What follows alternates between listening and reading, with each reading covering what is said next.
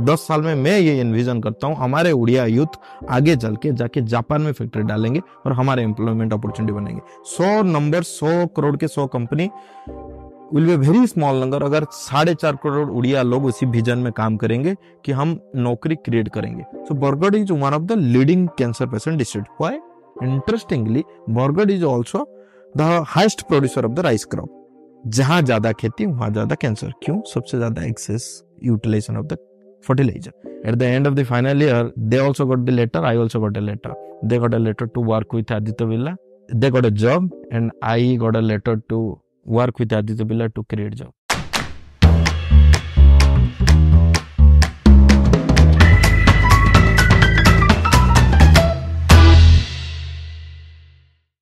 hello Bodhisattva sir welcome to the asterisk show so like ये वाला podcast हम बहुत टाइम से वेट कर रहे थे करने को after that IIT event very convince that ये वाला हम करेंगे. सो so, मुझे पता नहीं था where to start so let start from your journey I heard from your TED talk where you mention about prototype of a rocket that you made during your college days and stuff normally मैं अपने experience से बताता हूँ. आजकल बहुत सारे students कम देखते हैं इसी ट्रिपल ई e के बच्चे भी आईटी में जाना चाह रहे हैं।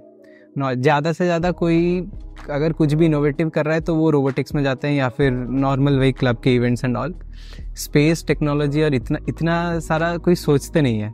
So like where from this thought came and how is this journey okay Jai Jagannath thank you for having me in your show and yes so you have rightly said कि आजकल बंदे सारे, हर कोई सब किसी को कोडर ही बनना है, सब किसी को आईटी में ही जाना है। Even if they are doing mechanical even if they are doing you know chemical they still want to go to IT so it's because of the you know of our education system our societal pressure and we just join the rat race कि हर कोई जा रहा है, वहाँ हर कोई भाग रहा है आईटी में चलो भागते। So it's not like I T is bad so lot of opportunity career growth plan in I T but again um, हम जब बात करते कि रोबोटिक्स तुमने बताया रोबोटिक्स बाकी सारे जो चीज़ है उसको करने के लिए तुम्हारा खुद का पैसन भी होना चाहिए और वो टाइप का वो कंड्यूसिव एनवायरनमेंट होना चाहिए कि तुम्हें वो प्रमोट करे और तुम्हें वो opportunity they. So back in twenty thirteen fourteen one I started and that time the I T revolution is not that मतलब इतना भी ज़्यादा सबके सर में नहीं था तो you see triple electrical at least they were involved in certain kind of hardware developments तो आपने पूछा कि मुझे कि ये रॉकेट कैसे आइडिया है? ऐसा मैं कोई, ऐसा रॉकेट साइंटिस्ट नहीं हूँ। Basically I am I am proudly an engineer so even not an innovator I feel like engineer tag is more appropriate for me so हुआ क्या है प्रॉब्लम हमारे सोसाइटी में कि हम इंजीनियरिंग को थोड़ा नीचे दर्जा दे दिए। इंजीनियरिंग के ऊपर हम एमबीए डाल दिए इंजीनियरिंग के ऊपर हम बाकी अलग डिग्री डाल दिए। We are proudly an entrepreneur but not we are not proud as engineer but मेरे लिए इंजीनियरिंग बहुत बड़ा इंपॉर्टेंट चीज़ है। क्यों? So when I entered in to college so I just got to know you you are also in college most of them you are in college and तो मैं जब कॉलेज में गया तो मुझे भी लगा एंड कि भाई इंजीनियरिंग जैसे तुमको भी लगता है, पूरा दुनिया को लगता है, कि इंजीनियरिंग क्या होता है कि चार साल इसमें पढ़ाई करो, मस्ती करो, और चार साल में एक प्लेसमेंट अच्छा खासा आईटी में प्लेसमेंट लो, बढ़िया प्लेसमेंट लो, यही होता है ज़िंदगी। और मैं भी ऐसा ही था ट्वेल्थ में। मैं भी ट्वेल्थ में आईआईटी के लिए प्रिपेयर कर रहा था आईआईटी में नहीं मिला फेल हुआ। रियल फैक्ट है एंड मैं वी एस चला गया। So V S Odisha first engineering college तो वहाँ जाने के बाद मुझे एक चीज़ लगा ऐसा कि आई तो मैं जा नहीं पाया। But what's what speciality in I I में ऐसा क्या स्पेशल है जिसको मैं एक्चुअली कर सकता हूँ?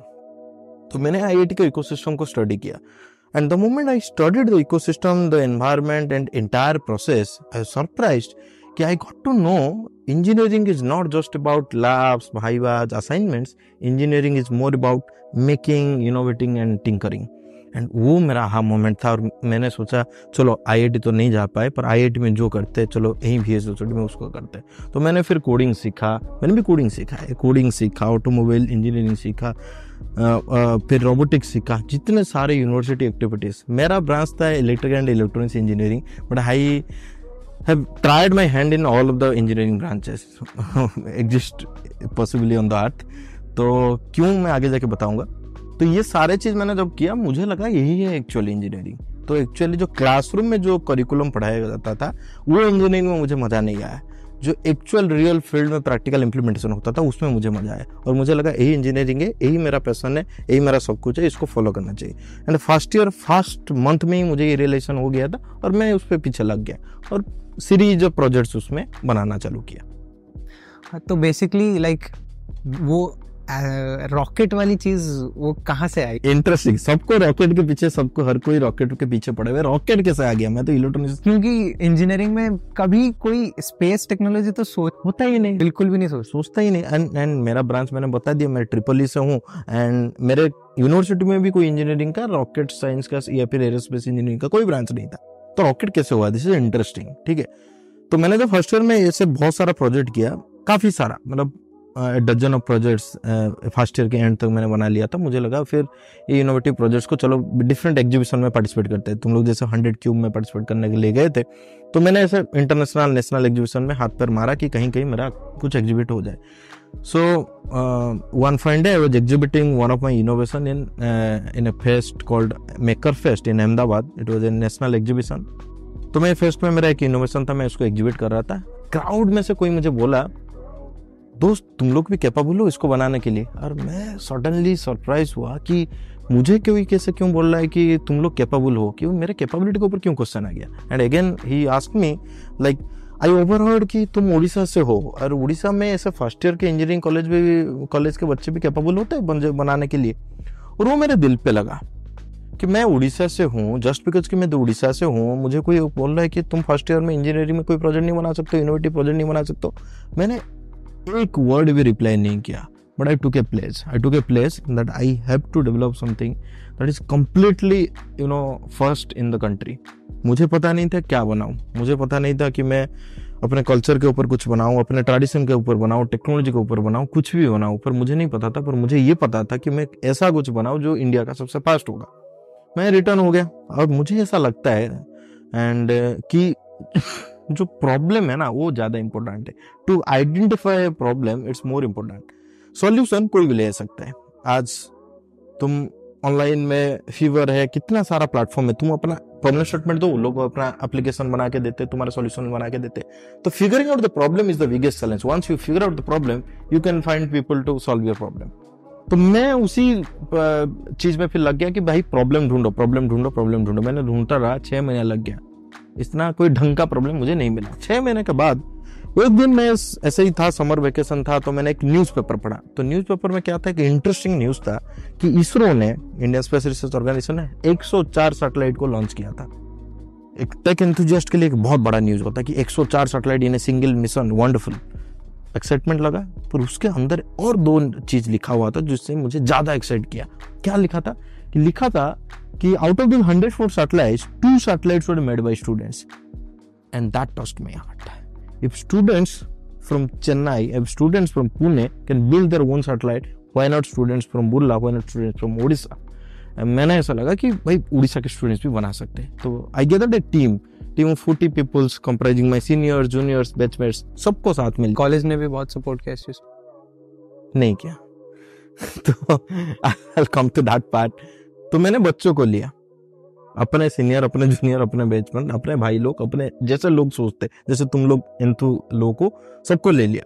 बोला चालीस लोग हम रोके हम बनाएँगे सैटेलाइट फिर हाँ, इधर उधर सबको पूछे कि भाई हमें सैटेलाइट बनाना है। हर कोई बोला कि चलो इसरो से बात करो। हमने इसरो को लेटर लिखा। पर इंजीनियरिंग के first year engineering second year बच्चे अगर इसरो को लेटर लिखते हैं कुछ मिलता है क्या? नहीं मिलता है कोई मिला भी नहीं। पर किसी एक सोर्स से मुझे पता चला if you need at least 15 crores and 15 years of research then only will be able to ये nano satellite ISRO space grade के देन तुम्हें इसरो फिर मदद करेगा उसी नानो सैटेलाइट को अपने रॉकेट से लॉन्च करने के लिए। मुझे लगा पंद्रह साल एंड पंद्रह करोड़ पंद्रह साल तो हमारे पास है ही नहीं। चार साल का इंजीनियरिंग का डिग्री होता है। पंद्रह साल कहाँ से लाए? और रिसर्च करे उस, उसके ऊपर। फिर मैंने वाइस चांसलर के पास गया। वाइस चांसलर को बोला सर हमें पंद्रह करोड़ चाहिए एक प्रोजेक्ट बनाना। वाइस चांसलर बोले तू पागल हो गया क्या? Literally like have you gone mad कि 15 करोड़ कहाँ क्या से कहाँ से आएगा? So I got hardly 1 crore for our annual maintenance of this uh, university and you are asking me 15 crores for a student project. It's impossible. Go. So focus on your studies. Drop your idea. तो सबने ऐसा बोला। सोचे पंद्रह करोड़ कहाँ से होगा? तो पंद्रह साल पंद्रह करोड़ हमारा बोटल नेक बन गया तो हम ऐसे चालीस लोग बैठ के ब्रेनस्टॉर्म कर रहे थे, फिर मैंने अपने टीम को पूछा, भाई, ये पंद्रह साल पंद्रह करोड़ प्रॉब्लम क्यों है? किसी ने बोला कि इसरो है इसलिए इसरो, नहीं, ऐसे इसरो के साथ काम करेंगे तो ऐसे ही चाहिए। तो मैंने बोला, इसरो क्यों चाहिए? तो मेरे टीम मेंबर से कोई बोला कि इसरो के पास एक रॉकेट है सर। भाई, इसरो के पास एक रॉकेट है, जिस रॉकेट में हम लोग जो भी सैटेलाइट के, आज सैटेलाइट के तौर पर बनाएँगे, इसरो के रॉकेट से ही लॉन्च होगा। सो मैंने बोला so if ISRO is the bottleneck let clear the bottleneck let drop the idea of building our own satellite for the time being let's build our own rocket and this is how the rocket idea came and 40 लोग मिलके हाँ भरे and you won't believe except those 40 members everybody our friends family batchmates everybody love that us सोचे कि पागल हो गया। क्यों? रॉकेट बना रहे। जैसे बोला कि रॉकेट इज़ समथिंग डिफरेंट तो हर कोई उनको लगा मज़ा उड़ाए। मेंटर थे कोई? कोई मेंटर नहीं था। ये चालीस बच्चे बनाए। हंसे सबने। सबने हंसा पर हमने किसी का हंस पे मज़ाक पे कुछ नहीं सुना। लगे रहे लगे रहे लगे रहे।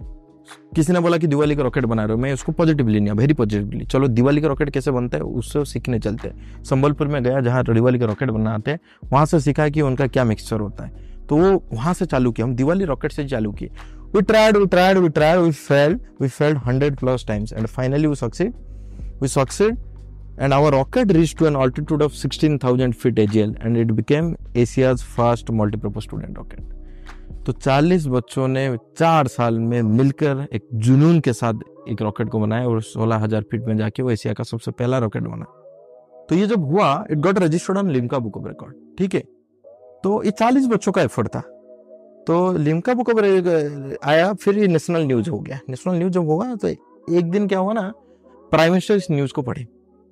प्राइम मिनिस्टर साहब जब ये न्यूज़ को पढ़े तो वाज सरप्राइज्ड कि how 14 engineering students in remote part of India are able to crack technology that ISRO use to build in 1980s तो उसने बोला कि चलो इसरो को इंस्टॉल किया। जाओ तुम जा जाके देख के आओ कि बच्चे ने कैसे बनाया। ये आप कौन से ईयर में थे कॉलेज के इस टाइम ये सेकंड ईयर थर्ड ईयर में था मैं। ट्रांजिशन पीरियड था। सॉरी ये थर्ड ईयर में ऑलमोस्ट मैं आ गया था। तो इसरो के एक high level delegation director senior directors वो लोग आके मेरे यूनिवर्सिटी पहुँच गए। तो मेरे वाइस चांसलर ने बोला तूने रायता फैलाया है ये इंक्वायरी टीम है जा खुद फेस कर। बच्चों ने बनाया तो जाओ अभी फेस करो। क्योंकि इंक्वायरी है। देन इसरो टीम की पास टीम में the same question I took two hours to convince them उन्होंने दो घंटे तक मुझे सेम क्वेश्चन पूछ रहे हो मैं ट्राई कर रहा हूँ उनको कन्विंस करने के लिए, सब समझ लो। वो क्या पूछ रहे हैं मुझे? So your rocket propulsion lab तुम्हारा जो रॉकेट जहाँ बनाया हो ना, वो रॉकेट लैब थोड़ा दिखा दो। मैं बार बार उनको समझा रहा हूँ, साहब, हमारे पास रॉकेट प्रोपल्सन का कोई लैब नहीं है। Whatever technology we have build we have actual built in our hostel backyard hostel के पीछे जो जो खाली जगह है सर, क्योंकि बाकी कोई तो सपोर्ट ही नहीं किया था। कोई लाभ नहीं दिया था, कोई स्पेस नहीं दिया था, कोई प्रोफेसर मेंटरिंग नहीं किया। तो पीछे का जो खाली जगह बैठा था, सर, उसी में कर दिए थे। तो ये हार्ड थिंग टू डाइजेस्ट और इसरो को भी ऐसे ही लगा। तो कोई नॉर्मल बंदा भी उसको एक्सेप्ट नहीं करेगा तो इसरो के सीनियर साइंटिस्ट के वो इतना टैलेंटेड लोग हैं। तो उसने बोला, नहीं नहीं this must be internet stunt किसी ने वीडियो तुम्हारा, तुम लोगों ने वीडियो मिलके ग्राफिक्स वाफिक्स डाल के एडिट करके इंटरनेट में डाल दिए, किसी तरह ये सेंसेशन बन गया। And that's how prime minister got to know and हमें भेज दिया। मैंने बोला, सर, ऐसा बिल्कुल नहीं है, हमने काफ़ी मेहनत किया। सर, हमें एक अपॉर्चुनिटी दीजिए, हमारा पूरा टेक्नोलॉजी को समझिए। Then they sat down with for next five hours उसने डिप डाइव किए entire bit by bit technology को। And end of the five hours you're so impressed with the technology कि हमने कैसे कंज्यूमर लेवल इलेक्ट्रॉनिक्स को, हबी electronics को use करके एक स्पेस ग्रेड के प्रोडक्ट बनाए। So impressed with the frugality of our innovation frugality of rocket building technology and and they decided they immediately decided they announce it later but they immediately decide they will take over the project completely take over the project फिर उनमें से एक young बंदे थे तो उन्होंने मुझे पूछा कि बेटे, इसरो ने तो टेक्नोलॉजी ओपन सोर्स नहीं किया रॉकेट बिल्डिंग का। तुम लोग सीखे कहाँ से? आपने भी मुझे पूछा कि आपके मेंटर्स कहाँ से है जो सिखा दिए तो इट्स इंटरेस्टिंग स्टोरी क्योंकि रॉकेट बनाना तो कहीं से तो नॉलेज चाहिए। तो हमने बोला, हमने जो बोला then ISRO got again surprise क्यों? 2013-14 में कोई लिंक्डइन नहीं हुआ करता था। आज के टाइम हम लिंक्डइन आज के टाइम जो इंस्टाग्राम तुम्हारे लिए जो है, वो टाइम पे हमारे फेसबुक होता था। लिंक्डइन तो एग्जिस्ट ही नहीं करता था। तो वो टाइम पे मैंने क्या बोला? अपने 40 बच्चों को 40 जो टीम मेंबर्स थे, मैंने सबको बोला, दोस्त, तुम्हें हर महीना एटलीस्ट 10 लोगों को फ्रेंड रिक्वेस्ट भेजना है। वो 10 लोग कौन है? जो कुछ भी अपने प्रोफ़ाइल पे स्पेस के बारे में लिखा है। आई यू बिलीव मेरे 40 लोगों के टीम ने मिलके we contacted at least 2000 space scientists all across globe. NASA European Space Agency Russian Space Agency 2000 लोगों को कांटेक्ट किए। सब हमें मदद करो। हमें रॉकेट बनाना है। आपको जो आता है, हमें सिखा दो। 2000 लोगों ने मिलके हमें हेल्प किया। We crowd source the entire rocket building technology from 2000 space scientist all across but in general rocket like बहुत बड़ा स्पेस चाहिए होता है चाहिए होता है एंड ऑल ये थोड़ा सा अलग था क्या? रेगुलर ट्रेडिशनल टेक्नोलॉजी से जिससे रॉकेट लाइक बनता है एंड ऑल देखिए ये चाहिए होता है पर तुम इसरो की हिस्ट्री देखोगे ना ISRO entire ISRO first rocket was built in a church Thumba के, के चर्च में वो बना था. चर्च के जो ये जो केटल हाउस था उसमें कंट्रोल रूम बना था. तो एक्चुअली हम लोग क्या सोचते हैं ना टेक्नोलॉजी ना ओनली एक साई फाई जैसे लैब में ही बन सकता है। एक्चुअली होता नहीं है। एक्चुअल जो रियल टेक्नोलॉजी वो फ्रूगल तरीके से ही निकलता है और लो रिसोर्स सेटिंग से ही बेटर इनोवेशन होता है। और हम उसको ट्रूली बिलीव करते हैं। ऐसा ज़रूरी नहीं है। तुम कुछ बनाने के लिए तुम्हें सब high end equipments high end facility चाहिए। जब प्रॉब्लम होता है सो तब जाके अच्छा इनोवेशन बनता है। तो ये जो बना ना तो फिर उन्होंने क्यों मदद किया? तो अभी तुम्हारे जो ऑडियंस मैंने ये मान के चलता हूँ कि यूथ एंड स्टूडेंट्स है। तो दो हज़ार लोगों ने हमें मदद क्यों किया? मैं ऐसे भी हर लोग हमें मैसेज करते हैं मदद करने के लिए, हम सबको मदद करते क्या? नहीं करते, क्यों करने किए? दो हज़ार लोग इसलिए क्योंकि हमारे पास एक हथियार था और हथियार तुम लोगों के पास भी। इंडिया के हर बच्चे के पास है, वो हथियार है। वी आर स्टूडेंट्स हम वो टाइम पे स्टूडेंट थे और इंडिया के छोटे से गाँव से आते थे और हमारी इच्छा था कि तू कुछ सीखे। Just because by seeing our and our being an student उन्होंने हमें मदद किया। ऑन प्रोबोना बेसिस एक रुपया कोई नहीं लिया। बट हमने पूरा टेक्नोलॉजी नहीं सीखा है। थोड़ा थोड़ा जो जिसमें एक्सपर्ट है थोड़ा थोड़ा सीखा है। So we learn we crowd source we tried we failed failed इसलिए चार साल लग गया तो मतलब काफ़ी इंटरेस्टिंग स्टोरी थी और इस पूरे चीज़ से मैं एक लेमन स्लैंग पर्सपेक्टिव से बात बोलना चाहूँगा। Like it's not possible for everyone to do this ये तो एक चीज़ है।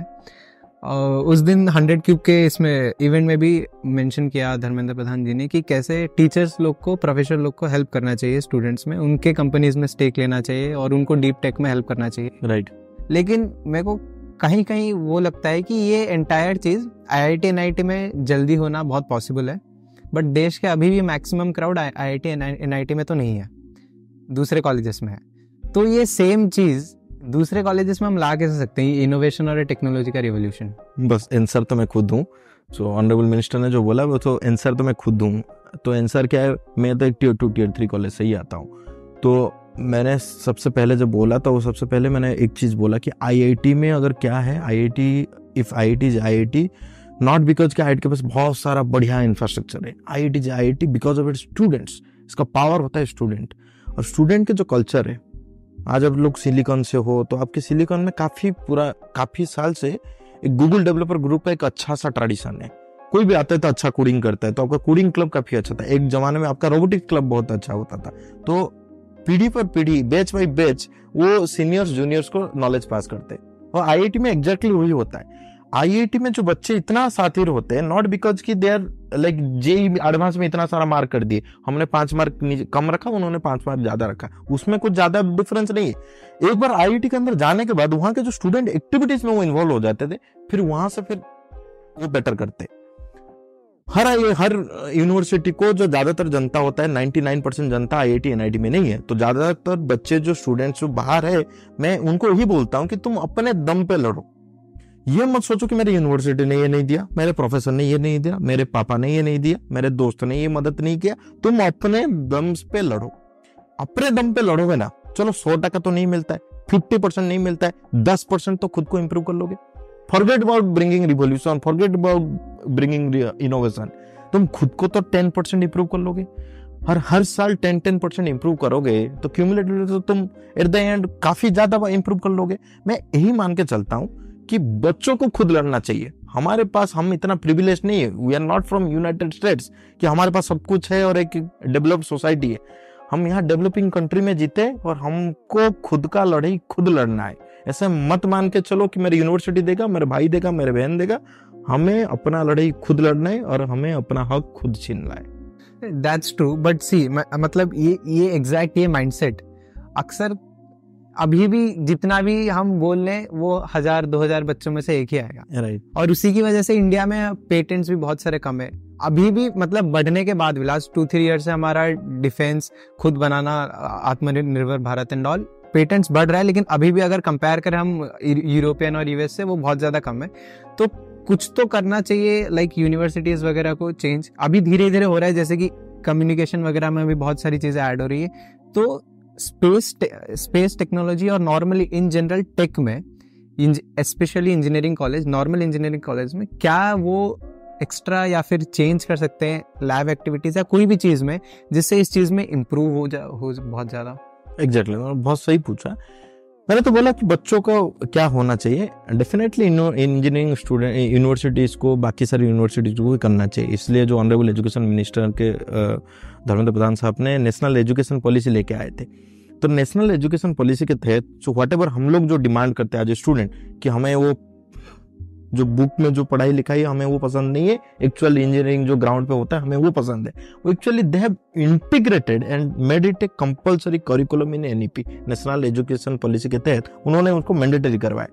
फिर अपना स्टार्टअप इंडिया पॉलिसी आ रहा है डिफरेंट यूनिवर्सिटी अपना खुद का स्टार्टअप पॉलिसी लॉन्च कर रहा है। जैसे अभी किसी ना प्रोफेसर को क्यों लगता है कि हम खराब काम करते हैं? ऐसा नहीं कि प्रोफेसर खराब सोचते हैं। प्रोफेसर ये सोचते हैं the way the course has been design अगर उसको सब कोई फॉलो करे तो अच्छा आउटपुट निकले, क्योंकि मैक्सिमम आउटपुट निकल सकता है। कोई एक बंदा आउटपुट नहीं दे पाता है, एक दो छूट जाते तो चलता है। बट एक सबको किसी का कोई रूल नहीं होगा, सब अपना अपना रैंडम करेंगे तो फिर सबको फिर मेजर करना, उनको इवेल्युएट करना डिफ़िकल्ट हो जाता है। इसमें प्रोफेसर का कोई गलती नहीं है। इसमें एक्चुअली हमारा एजुकेशन सिस्टम का ही फॉल्ट है। जो मुझे लगता है नेशनल एजुकेशन पॉलिसी जब हंड्रेड परसेंट कंप्लीटली इंप्लीमेंट हो जाएगा, उसी टाइम उसको चेंज किया जाएगा और पूरा कंप्लीटली चेंज होगा। और उसमें ऐसे मत सोचो कि ओवरनाइट चेंजेस होगा। मुझे मुझे ये लगता है कि मुझे भी, मैं इतना ज़्यादा सोचने के बाद भी, इतना ज़्यादा लड़ाई लड़ने के बाद भी हमें चार साल लग गया ये लड़ाई लड़ने के लिए। छोटा सा एक रॉकेट लॉन्च करने के लिए, फिर गेटिंग ऑल द रिकॉग्निशन फिर इंडिया में इतना बड़ा मास है हमारे पास तो इसको चेंजेस करने के लिए आने वाले 10-20 साल तो चाहिए ही चाहिए। पर उसी तहत यूनिवर्सिटी ने काफ़ी अच्छा काम भी करा जैसे स्टार्टअप उड़ीसा में लोग आ रहे हैं स्टार्टअप इंडिया में लोग शामिल हो रहे हैं। तो यूनिवर्सिटी आज अपना इंक्यूबेटर सेंटर चला सकता है different kind of centre of excellence चला सकता है।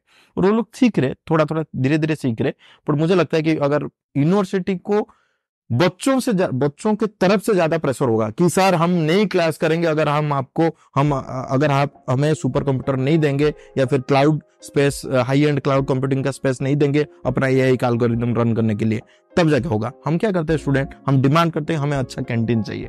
हमें डिमांड करते हैं कि अच्छा पार्किंग स्पेस चाहिए। हमें अच्छा एयर कंडीशन रूम चाहिए। हमें अभी डिमांड करना पड़ेगा, हमें अच्छा इनोवेशन लैब बना के दो।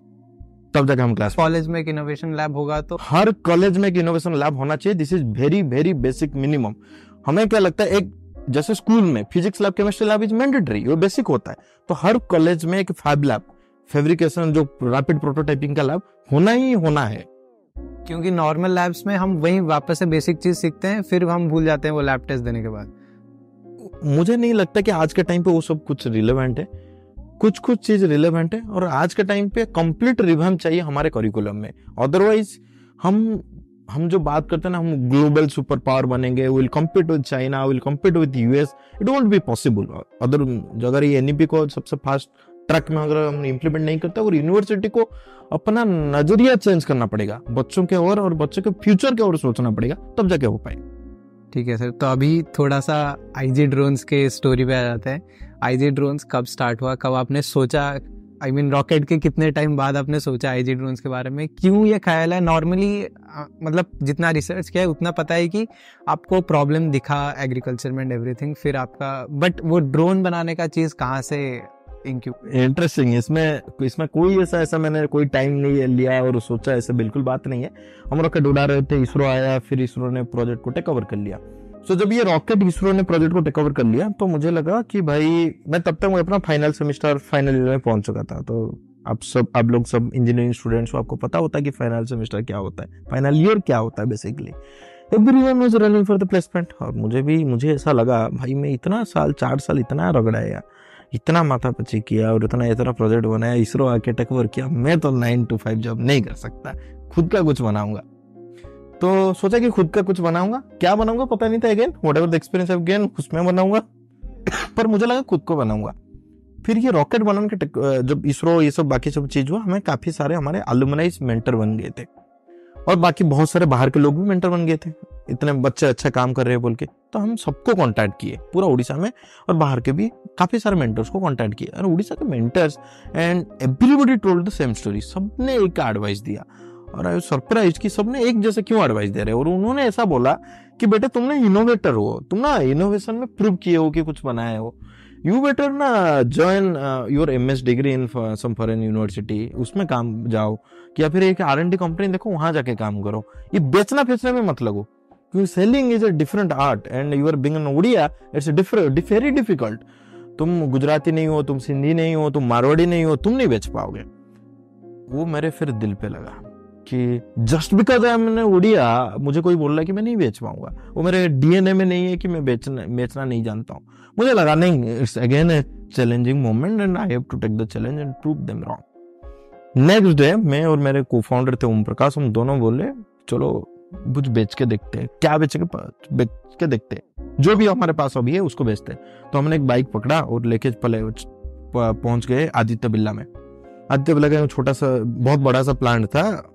मेरी यूनिवर्सिटी के पास। वहाँ फिर कैसे तैसे करके एंट्री मिल गया तो हम उनको प्रेजेंटेशन दिए। फिर हमने एक रॉकेट बनाया, एक सैटेलाइट बनाया और फिर रॉकेट से सैटेलाइट को ऊपर लेके जाता है हीराकुद रिजर्वेयर के, जो कैपेसिटी मेजर करता है सिल्टेशन का कैपेसिटी मेजर करता है। सर, आपके काम में कुछ आएगा? वो बोले, तुम वाटर रिजर्वेयर के कैपेसिटी मेजर कर सकते हो? बोले हाँ। बोले, हमारे पास एक कोल्यार्ड है, पर वो वाटर तो नहीं है, वो लैंड के ऊपर है। तुम उसका मेजर कर सकते हो? बोले, बिल्कुल सर पानी के नीचे कर सकते हैं तो ज़मीन के ऊपर क्यों नहीं कर सकते? सर, कर सकते। बोले, बट बोले, बट मैंने बोला, सर, क्या? बोले, हमारे पास इतना पैसा नहीं है कि हम हर रोज एक रॉकेट लॉन्च करें। हाँ फ़र्स्ट टाइम मुझे, हम तो इंजीनियर है, हम तो इनोवेशन बनाते प्रोजेक्ट बनाते फ़र्स्ट टाइम मुझे कोई बोला कि this is not viable and मेरे दिमाग में फिर दौड़ा कि ये वायबिलिटी क्या होता है? हम तो आज तक इनोवेशन ही बनाए। हमने कभी वायबिलिटी के चक्कर में कभी दिमाग दौड़ा ही नहीं। तो उसने बोला हर रोज मेरे पास बेटे पैसा नहीं है कि एक रॉकेट लॉन्च कर दू। तुम इसका कुछ अदर हो सकता है क्या? इमीडिएटली रिप्लाई सर ये तो है ऑलरेडी तो बोले क्या? मैं बोला सर ड्रोन जो आपके सैटेलाइट कर सकता है ड्रोन में वही सेम सेंसर को लगा के मैं अगर फ्लाई करूँ सेम काम हो सकता है। कौन से ईयर की बात है? ये 2018 का बात है 2018 के बात है 2018 फरवरी मार्च के बाद बोल रहा हूँ मैं। तो उसमें वो बोले, तुम वो बना लोगे? मैं बोला, सर, हर इंजीनियरिंग स्टूडेंट्स रांचो बनने का कोशिश करता है। हर बंदा ड्रोन बनाता है फ़र्स्ट ईयर में। मैं भी बनाया बोले, तुम कर लोगे? करके लाओ तो। तो उनका लगा छः सात महीना लेगा, बना के लाएँगे। बच्चे हैं स्टूडेंट कुछ प्रोजेक्ट बना के लाएँगे। तो हमने गए we took three days and in just three days we are there with our drone and the entire solutions just by seeing our speed and enthusiasm वो आदित्य बिला के मैनेजर थे। बोले, बेटा, मुझे नहीं पता ये टेक्नोलॉजी तुम्हारा आगे चल के सक्सेस होगा कि नहीं होगा। आगे भूल जाओ, इसी प्रोजेक्ट में होगा कि नहीं होगा, मुझे नहीं पता बट मुझे तुम्हारे अंदर वो स्पिरिट दिखता है, तुम्हारे अंदर वो स्पिरिट दिखता है। मैं तुम्हें ये बोलता हूँ, तुम्हें एक अपॉर्चुनिटी दूँगा। पता नहीं क्या होगा, क्या नहीं। And just because because of it kind gesture उन्होंने बोला कि तुम्हें एक अपॉर्चुनिटी देंगे पायलटिंग करने के लिए। So we did the piloting it was wonderful the result we got around 99% accuracy with the traditional system and they were super happy and then they thought कि हमें एक पैसा देंगे और काम देंगे, ऐसे बोले। They they told me like will give you ना वर्क ऑर्डर उसको वर्क ऑर्डर बोला जाता है कि तुम्हें कोई काम दे। मैं खुश हो गया, काम वर्क ऑर्डर बोले, पर बेटे, उसके लिए कुछ डॉक्यूमेंट चाहिए। मैं बोला, सर, सारे डॉक्यूमेंट बना दूँगा। अब आप भेजो। बोले, ठीक है, तुम्हारी ईमेल आईडी देखे जाओ, मैं भेज दूँगा। तो उन्होंने मेरे ईमेल आईडी में सारे डॉक्यूमेंट भेजा। मैंने जब यूनिवर्सिटी कॉलेज पे वापस लौटा, उस टाइम पे मैं still in college so hostel में जो मेल खोला तो मेल में बाईस डॉक्यूमेंट मांगा था आदित्य बिरला ने। And C S certificate of incorporation GST MO O Aadhaar PAN बाईस डॉक्यूमेंट से यू वांट टू बिलीव उसमें से दो डॉक्यूमेंट मुझे समझ में आता था। कौन सा दो document Aadhaar card and PAN card बाकी बीस डॉक्यूमेंट के साथ मेरा कोई लेना देना नहीं था। क्योंकि, अरे, हम इंजीनियरिंग स्टूडेंट्स है, कहाँ से सीखेंगे? हमें कोई समझाता नहीं कि what is memorandum of understanding what is MOA what is AOA article of association क्या होता है, हमें कुछ नहीं पता होता है। कोई नहीं समझाया हमें कभी। कोई पढ़ाते भी नहीं क्योंकि we are not a society की हमें बिज़नेस ज्ञान दिया जाता है। तो मुझे भी नहीं पता था। मैंने सारे फिर लोगों को पूछा, सर, ये डॉक्यूमेंट कहाँ से मिलेगा? डॉक्यूमेंट कहाँ से मिलेगा? तो किसी ने बोला, दोस्त, इसको लिए पहले कंपनी रजिस्ट्रेशन करना पड़ता है, फिर जाके डॉक्यूमेंट मिलता है। This is how I registered the company in my final semester and got all this documents and got the order from Aditya Birla even before graduating तो हमारे फाइनल सेमेस्टर में तो यहाँ बच्चे काफ़ी बच्चे सुनते होंगे तो हमारे ड्रीम कंपनी था आदित्य बिल्ला आदित्य बिल्ला जो offering one of the lavish package और बहुत बढ़िया पैकेज देता था। तो हमारे सारे बैच के लिए आज तो एक ड्रीम कंपनी था। मेरे लिए भी एक ड्रीम कंपनी था। At the end of the final year they also got the letter I also got a letter they got a letter to work with Aditya Birla as a, they got a job and I got a letter to work with Aditya Birla to create job. This is how entrepreneurship makes difference. You create job in entrepreneurship. So, we same letter दो दो चीज़ दो दो difference Aditya बिला को बेचा फिर we move forward and we we then हमने रिलायंस को अप्रोच किया रिलायंस को बेचा फिर जब आदित्य बिला को रिलायंस को बेचे हमें लगा नहीं नहीं नहीं नहीं दोस्त ये स्टीरियो टाइप है कि उड़िया कांट सेल हम उड़िया है और हमने बेचा and we can also sell 2018 now we are in 2024 five and a half years down the line. Currently we have we started with two clients in 2018 currently we are having 300 large enterprises on onboarded on IG Drones platform. Already executed 1000 plus project all across India right from Kashmir to Kanyakumari Kutch to Kohima so we are proudly a K2K company. We are no longer a Udia Sambalpuri or Bulla company. We are a proudly pan India company. We call it a K2K operation Kashmir to Kanyakumari Kutch to Kohima फिर ये सब जब हुआ thousand project कर लिए, फिर ये दिल मांगे मोर ऑन्टरप्रनर कभी शांत नहीं बैठ सकता है तो हमने सोचा कि नहीं नहीं, अभी यहाँ से नहीं करते, हम थोड़ा आगे चलते हैं we have to do D to D तो डी टू डी क्या है so D to D is Delhi to Dubai. So recently we expanded to Dubai for Middle East and African expansions. We are exporting 5G enabled drones to global market. तो ये सब जब बेचा सो बेचना चालू किया, फिर हमारे सोसाइटी के लोगों का काम क्या होता है ना लोगों का काम है बोलना तुम अच्छा भी करो बोलते। तुम खराब भी करो बोलते। तो तुम उनका काम ही बोलना। तुम इसमें देखो कि कौन सा चीज़ तुम्हें पिक करना है। और वहाँ से फिर एक्चुअल मोटिवेशन मिलता है। अगर तुम्हें किक मिलता है। तो मुझे कि फिर किक क्या मिला फिर? एक्चुअली मैं लोगों का काफ़ी ज़्यादा सुनता हूँ क्योंकि मुझे उसमें से किक मिलता है। तो उन्होंने फिर बोला कि भाई तुम व्यापारी बन गए। हमारे सोसाइटी में किसी को तुम व्यापारी बोल दो ना वो दिल पे ले लेता है। कितना खराब चीज़। अलग इमेज बन जाता अलग इमेज बोलता है। कितना खराब चीज़ है। बिज़नेस मैन इज़ फाइन व्यापारी क्या है? तो मैं कोई बोला कि व्यापारी बन गए क्यों? तुमने अभी बेचना बेचना बेचना बेचने पे लागू हो गया। तुम बाकी सब कुछ नहीं कुछ नहीं करते। तो ये भी कॉन्सेप्ट आया था जब तुम ज़्यादा बेचने लगते हो तुम्हारा क्वालिटी ऑफ़ द प्रोडक्ट भी कम। क्वालिटी ऑफ़ द प्रोडक्ट ऐसे ऐसे है। So but you tell me a single company in entire globe कि जिसने अच्छा प्रोडक्ट बनाया और बिना बेचे। ये तो स्टील एग्जिस्ट ही नहीं करता है। Apple is the number one company number one not number one आप iPhone and laptop manufacturer it's a number one company in the world और सबसे बढ़िया क्या करता है? प्रोडक्ट भी इनोवेशन करता है बट सबसे बढ़िया बेचता है। In iPhone you will also get a multifold features from Samsung and other manufacturers but वो आईफोन क्या बेचता है? तुम्हें ड्रीम बेचता है। तुम्हें वो स्टार्टस ऑफ़ लिविंग बेचता है। बेचता तो है। सो so, बेचना एज ए स्टीरियो हमें लगता है कि बेचना ही खराब चीज़ है। और एंड एंड हम, जब ये लगता है तो हम भूल जाते हैं कि वी आर फ्रॉम साधव। वी आर द एक्चुअली हमारे जो एंसिस्टर थे साधवर्स दे दे सुन लाइक एनीथिंग उन्होंने मसाला बेचा मेटेरियल बेचा मेटल्स बेचा, पूरा साउथ ईस्ट एशिया को बेच डाला। सब कुछ एक्सपोर्ट किया था। और हमारा जो द ग्रेट कलिंगा वार हुआ था, क्यों हुआ था? क्योंकि साधवा एंड हमारे जो कलिंगा एंड मगध के बीच में ट्रेड में एक डिस्प्यूट हुआ था ट्रेड रॉयलिटी में। तो वो टाइम हमने बेचने में प्राइड लेते थे। आज के टाइम में हमें बेचने में खराब लगता है। तो वो चीज़ को एक सोसाइटल जो स्टीरियो है, उसको चेंज करना है हमें। तो हमने जब इसना हर कोई बोला, फिर तुम व्यापारी हो गए, तुम बेचने में लग गए हम बोले ठीक है हम भी इनोवेशन करते हम हार्डकोर रॉकेट अगर उड़ा सकते तो ड्रोन का इनोवेशन बिल्कुल कर सकते then we thought so then we developed India's fast 5G enabled drone. So 5G के वजह से you can control the drone from anywhere, any part of the world. Then we developed India's first indigenously developed drone simulator. 5G drones like क्या exact क्या difference होता है normal drone से? Normal drone से ठीक है। चलो 5G क्या होता है? एक्चुअल नॉर्मल ड्रोन जो कम्युनिकेट होता है जो इसमें वो रेडियो में होता है। रेडियो के सर्टन डिस्टेंस तक ये ऑपरेट हो सकता है। उसका एक लिमिटेशन है। तो हमने जब ड्रोन में एक ड्रोन में पर्टिकुलर प्रॉब्लम को आइडेंटिफाई किया, इसमें दो प्रॉब्लम हमें दिखा, जो बड़े बड़े प्रॉब्लम है। एक तो ड्रोन का फ़्लाइट टाइम वो सबको परेशान करता है कि इतने कम टाइम उड़ता है और फिर आ जाता है तो उससे क्या कर सकते हैं? सेकेंड ड्रोन ज़्यादा डिस्टेंस तक नहीं उड़ सकता है।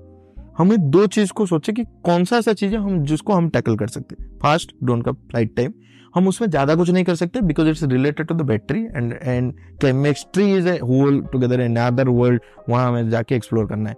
हम बोले सेकेंड जो प्रॉब्लम है उसको सॉल्व कर सकते हैं। जब इंडिया में 5G लॉन्च नहीं हुआ था, उसी टाइम से हम 5G के ऊपर काम कर रहे हैं। तो हमने सोचा कि ये कम्युनिकेशन इसका जो प्रॉब्लम है, उसी कम्युनिकेशन प्रॉब्लम को हम सॉल्व करते हैं। ये लंबा टाइम लंबा टाइम तक तो नहीं उड़ सकता है, पर लंबा डिस्टेंस तक तो उड़ सकता है। इतना वो एक्सप्लोर करेंगे। तो because of the five G we got a very large bandwidth. Now we can transmit the entire set of data. So, we don't need to only transmit only important parameter उसमें क्या होता था? Very low bandits होता था radio में. तो only critical flight parameter transfer होता था. आज के टाइम पे हम 4K विजन के डेटा को भी ऑन स्पॉट लाइव ट्रांसमिट करते हैं. और पूरा ड्रोन को यहीं बैठ के हम कंट्रोल कर सकते हैं. Anywhere any part of the world और वो जो ड्रोन का कंट्रोलिंग की वजह से उसमें काफ़ी इंटरेस्टिंग चीज़ हुआ. क्या हुआ? कि पहले क्या होता था ना, एक एक्सपर्ट ही ड्रोन उड़ाता था। एक मिनिमल बेसिक इंजीनियरिंग के नो हाउ की वजह से। बट तुम देखोगे, आज के टाइम पे सबसे ज़्यादा अगर पेनेट्रेशन किसी ड्रोन में किसी निचले स्तर पे हुआ है, वो है एग्रीकल्चर हर एक फार्मर चाहता है कि अपना खुद का ड्रोन उड़ाए। और जब वो चैलेंज आया तो फार्मर तो उतना नॉलेज नहीं होता है कि आप उसको एप्लीकेशन दे दो ओपन करे, उसमें खोले, उसको उड़ाए। तो हमने क्या बोला हम वो 5G टेक्नोलॉजी को फिर ड्रोन के साथ इंटीग्रेट करवाए और उसको स्पेसिफिकली वो डिजाइनेड फॉर फार्मर्स कि फार्मर्स ये बेसिकली बस एप्लीकेशन खोल के क्लिक कर दे। फ़ोन से आराम से कर दे। Because of the end five के तहत हम पूरा डेटा को हमारे सेंट्रलाइज सर्वर से हम मॉनिटर करेंगे और कंट्रोल करेंगे। तो मिनिमल ये सेमी ऑटोनोमस मोड पे ड्रोन फ्लाई होगा।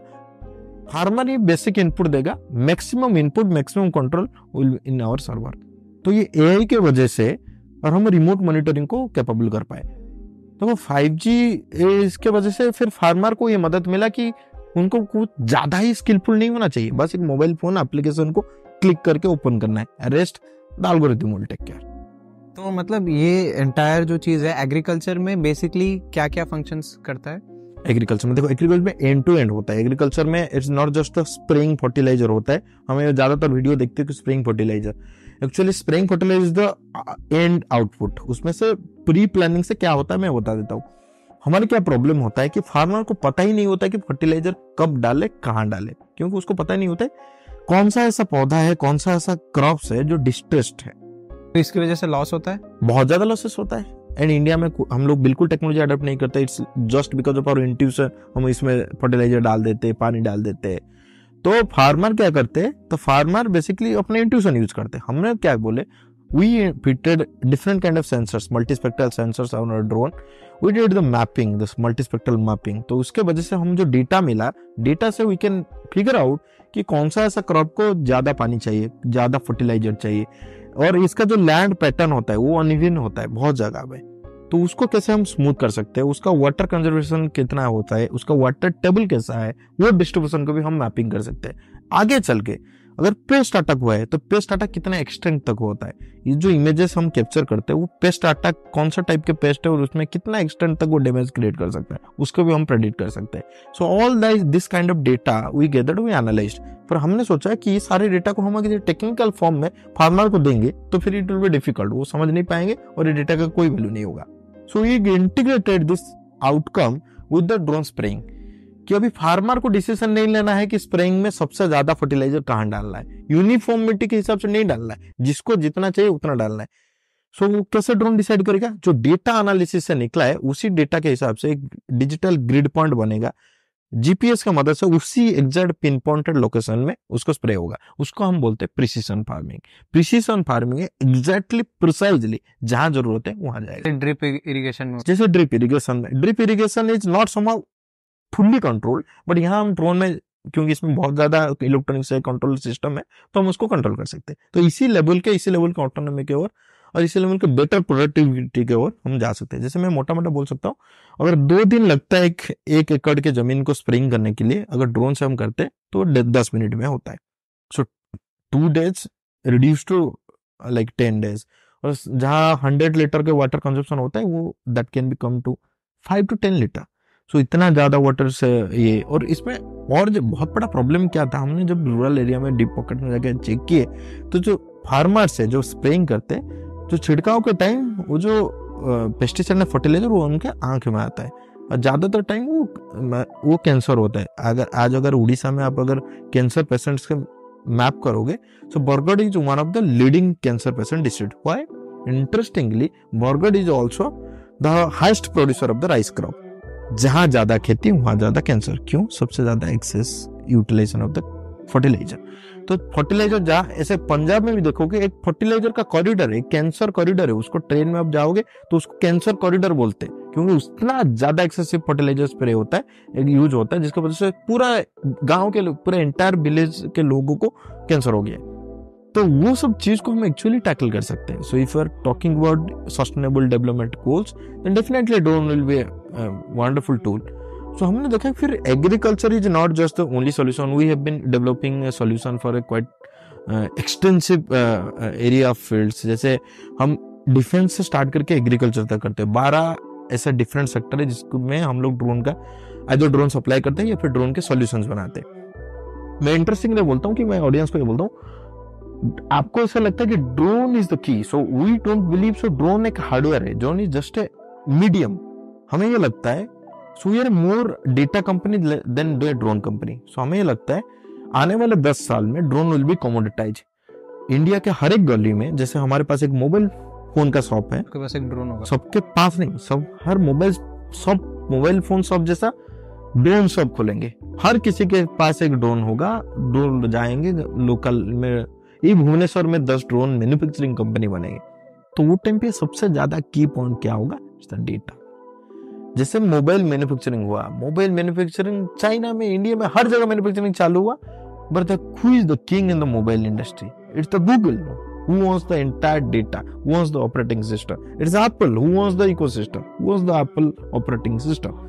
तो हम आने वाले समय में 10 साल ten years down the line we want to be the operating system of the drone industry so sir defence में नॉर्मली एक ये सवाल रहता है कि अभी बहुत सारे ड्रोन ड्रोन अटैक्स भी हम देख रहे हैं और बोलते हैं कि हम बोलते हैं कि ड्रोन ज़्यादा एफिशिएंट है बट नॉर्मली मिसाइल के जितने स्पीड से ड्रोन्स तो चल नहीं सकते हैं intercontinental ballistic and ballistic missiles तो ड्रोन के स्पीड के हिसाब से वो तो रैडर से जल्दी डिटेक्ट हो जाएँगे ना तो वो तो डिस्ट्रॉय हो जाएँगे तो वो ज़्यादा कैसे इफ़ेक्टिव है missiles okay I tell the solution then again इसमें क्या है the beauty of the drone is usually जो ड्रोन के जो होता है, जो नॉर्मल साइज़ के ड्रोन आते हैं I am not talking about M Q nine जो यूएबी कैटेगरी के ड्रोन्स जो छोटे कैटेगरी के ड्रोन होते हैं basically two two two three metre wing span के these drones can't be detected on a radar ये बहुत छोटे ड्रोन होते हैं just like a bird small bird तो वो राडार में आते ही नहीं है। इसका सबसे बड़ा बिगेस्ट एडवांटेज है ये राडार पे नहीं आते। और इसमें इतने क्लोजली ग्राउंड से फ्लाई करते कि तो राडार में डिटेक्ट ही नहीं होते। तो राडार के डिटेक्ट नहीं होते number one number two there is no sort as of now there is no international regulation for the drone अब एक मैंड फाइटर जेट को जब इंटरनेशनल बॉर्डर को क्रॉस करवाते हो, पचास तो इंटरनेशनल रेगुलेटरी बॉडी आ जाते हैं उसमें इंटरफेयर करने के लिए। And you actually violate international regulation for जो वार का होता है। बट जब ड्रोन आपका जाता है, कोई ज़िम्मेदारी आपके पास नहीं होता है। आपका ड्रोन किसी भी बॉर्डर को किसी टाइम जा सकता है क्रॉस कर सकता है। तो that is the beauty of the drone जिसके वजह से फोर्स आज के टाइम पे उसको यूज़ करते हैं। And and the cost of a soldier life is much more important than a drone and drone is very cheap जहाँ फ्यू मिलियंस ऑफ़ डॉलर्स एक सिंगल ड्रोन का आता है चलो ड्रोन भूल जाओ। एक, अगर मैं बॉम्ब के बात बोलूँ एयरफोर्स के, मैं I not name the bomb but at least standard bomb का कॉस्ट होता है at least eight to ten crore एक सिंगल बॉम्ब का। So comparatively kamikaze drones kamikaze drones are basically suicide drone जो बॉम्ब कैरी करते हैं और जाके, खुद जाके किसी को ठोकते और ब्लास्ट हो जाता है। उसी कैटेगरी के ड्रोन्स आता है somewhere around fifteen to twenty lakh so where is ten crore fifteen crore fifteen lakh so it's hell and heaven difference और इसीलिए फोर्स आर अडेप्टिंग इट और force are not adapting drone as a just as a fighter jet उन्होंने वो अलग तरीके से करा है। वो बोल रहे दिस इज़ आवर कंज्यूमेबल जैसे हम गोलियाँ खरीदते, वैसे हम ड्रोन खरीदेंगे। हमें चाहिए हम वार में जा रहे थाउज़ेंड ड्रोन खरीद के जाएँगे थाउज़ेंड ड्रोन बम्बार्ड करेंगे। जैसे गोली हज़ार चलता है, ऐसे ड्रोन हज़ार चलेंगे। तो drone is not comparable with fighter jets कि हम इतना ज़्यादा सुपरसोनिक स्पीड में जाएँगे और इसमें अप्लाई करेंगे। In Russia war we have seen drones can also travel up to a distance of to, uh, in a speed of 200 km per hour. So 200 km is huge. At least to you know ଗୋଟେ sort distance में up to 200 300 kilometre distance Russia में हम देखे कि 200 300 kilometre तक distance तक भी drone जा रहा है और हिट कर रहा है। It's not better it's like IC engine based it's fuel based तो बैटरीज वाला इतना ज़्यादा फ्लाई नहीं कर सकते। Maximum two two three hours endurance मिलता है। बट आज के टाइम पे जो फोर्स में जो डिमांड है बैटरी प्लस आईसी इंजन का ब्लेंडेड वर्सन है, जो हाइब्रिड ड्रोन होता है। से वेराइटी ऑफ़ ड्रोन है, जैसे और फोर्स को एक्चुअली बहुत लॉन्ग डिस्टेंस ये सब चीज़ नहीं होता है। उनको जो चाहिए होता है मल्टीपल मिशन के लिए मल्टीपल कैटेगरी के ड्रोन चाहिए होते हैं। उनको स्टैंडर्डाइज ड्रोन नहीं चाहिए। उनको customize drone for particular mission चाहिए। जैसे हम बात करेंगे स्मॉल से लेकर लार्ज तक हाँ? सबका डिपेंड है। स्मॉल इन जैसे यूएस आर्मी के पास हॉर्नेट ड्रोन है तो वो हॉर्नेट डिफेंस फोर्स के पास है वो बहुत छोटा सा छोटा सा हेलीकॉप्टर जैसा ड्रोन है। मोस्टली फॉर सर्विलांस रिकोगशन वो मिशन के लिए यूज़ होता है आई सर्च मिशन के लिए होता है। तो उसमें भी छोटा बम डाल के आप भेज सकते हो but that is not that effective but आपको थोड़ा इनपुट लेना है ग्राउंड में लाइव क्या चल रहा है उसके लिए एक सर्विलेंस ड्रोन होता है।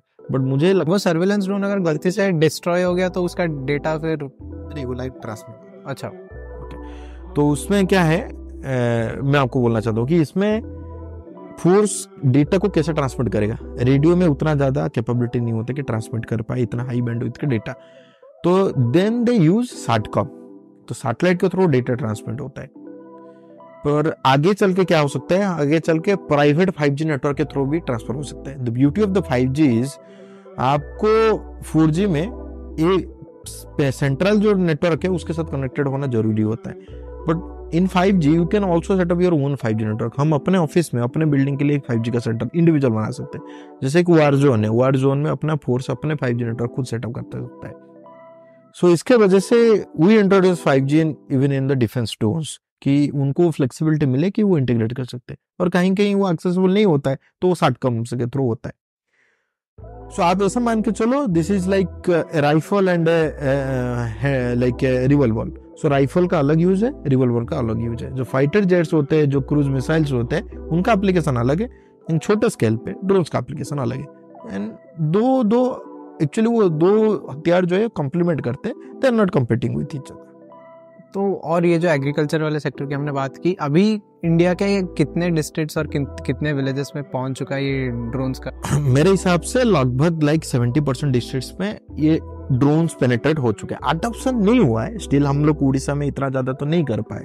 बाकी अब जाओगे पंजाब में या फिर जो southern part of India Chennai Tamil Nadu and Tamil Nadu, Andhra Pradesh, वहाँ तो काफ़ी मासिव स्केल में अडॉप्शन हुआ है। आज के टाइम पे वहाँ लेबर ऐसे भी लेबर शॉर्टेज है।